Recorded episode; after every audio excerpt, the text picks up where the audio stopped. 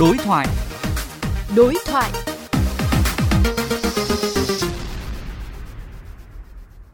Thưa quý vị và các bạn, với 170 triệu liều vaccine phòng COVID-19 mà Việt Nam đã đàm phán được, quy mô tiêm chủng có thể lên tới hàng triệu liều mỗi đợt khi vaccine về.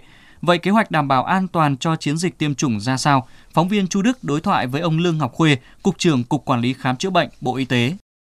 Ông có thể chia sẻ chiến lược tiêm chủng toàn quốc trong thời gian tới. Vừa rồi thì chúng ta tiêm cái đợt đầu được 3 triệu mũi tiêm và chủ yếu là tiêm ở bệnh viện, cũng có những cái tai biến. Thế thì những cái nguyên nhân mà thế giới người ta khuyến cáo chúng tôi cũng đã tìm ra và đưa ra những phác đồ như là phác đồ chống đông máu, phác đồ về viêm cơ tim. Cái chiến lược ngành y tế là hiện nay chúng ta chưa có đủ nhiều vaccine để tiêm thì các cơ sở y tế phải tiến hành sàng lọc trước xem là bạn nào có tiền sử dị ứng bệnh nền. Khi mà có vaccine về thì chúng ta có thể triển khai được ngay đối với những cái trường hợp mà không phải có các cái xử trí trong cái việc sợ bị tai biến. Thứ hai nữa là phải tổ chức các cái tổ cấp cứu liên cụm. Tất cả những cái thầy thuốc tham gia đều được tập huấn, được xác nhận của lãnh đạo sở.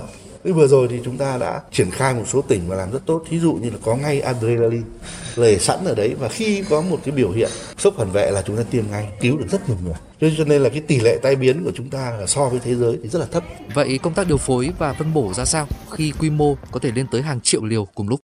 Trong cái chiến dịch này có một ban chỉ huy để điều hành chung đặt ở Bộ Quốc phòng, điều phối hàng ngày, điều phối hàng giờ. Thì các cái điểm tiêm chủng sẽ báo cáo về để phân chia cái việc vaccine cho nó phù hợp. Cục cũng đã tiếp tục hướng dẫn về tiêm chủng, có thể qua hồ sơ sức khỏe điện tử, QR code rồi thì các cái công nghệ thông tin. Thì cái này chúng ta phải đến tận hơn 19.000 các cái điểm tiêm chủng này. Thì chúng ta có thể tổ chức ở tất cả mọi nơi, không nhất thiết là cứ phải ở trong bệnh viện. Bệnh viện thì chủ yếu là những cái đối tượng mà cái nguy cơ mà chúng ta cần phải quan tâm. Xin cảm ơn ông.